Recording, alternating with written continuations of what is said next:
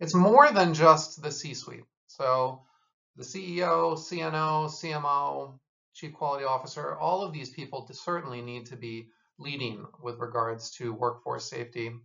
But really, this concept applies to leaders throughout the organization, not only those with manager or director titles, but even those who may not have an official leadership title, but nonetheless are perceived as leaders or work to help move their peers forward in whatever may that way that might be.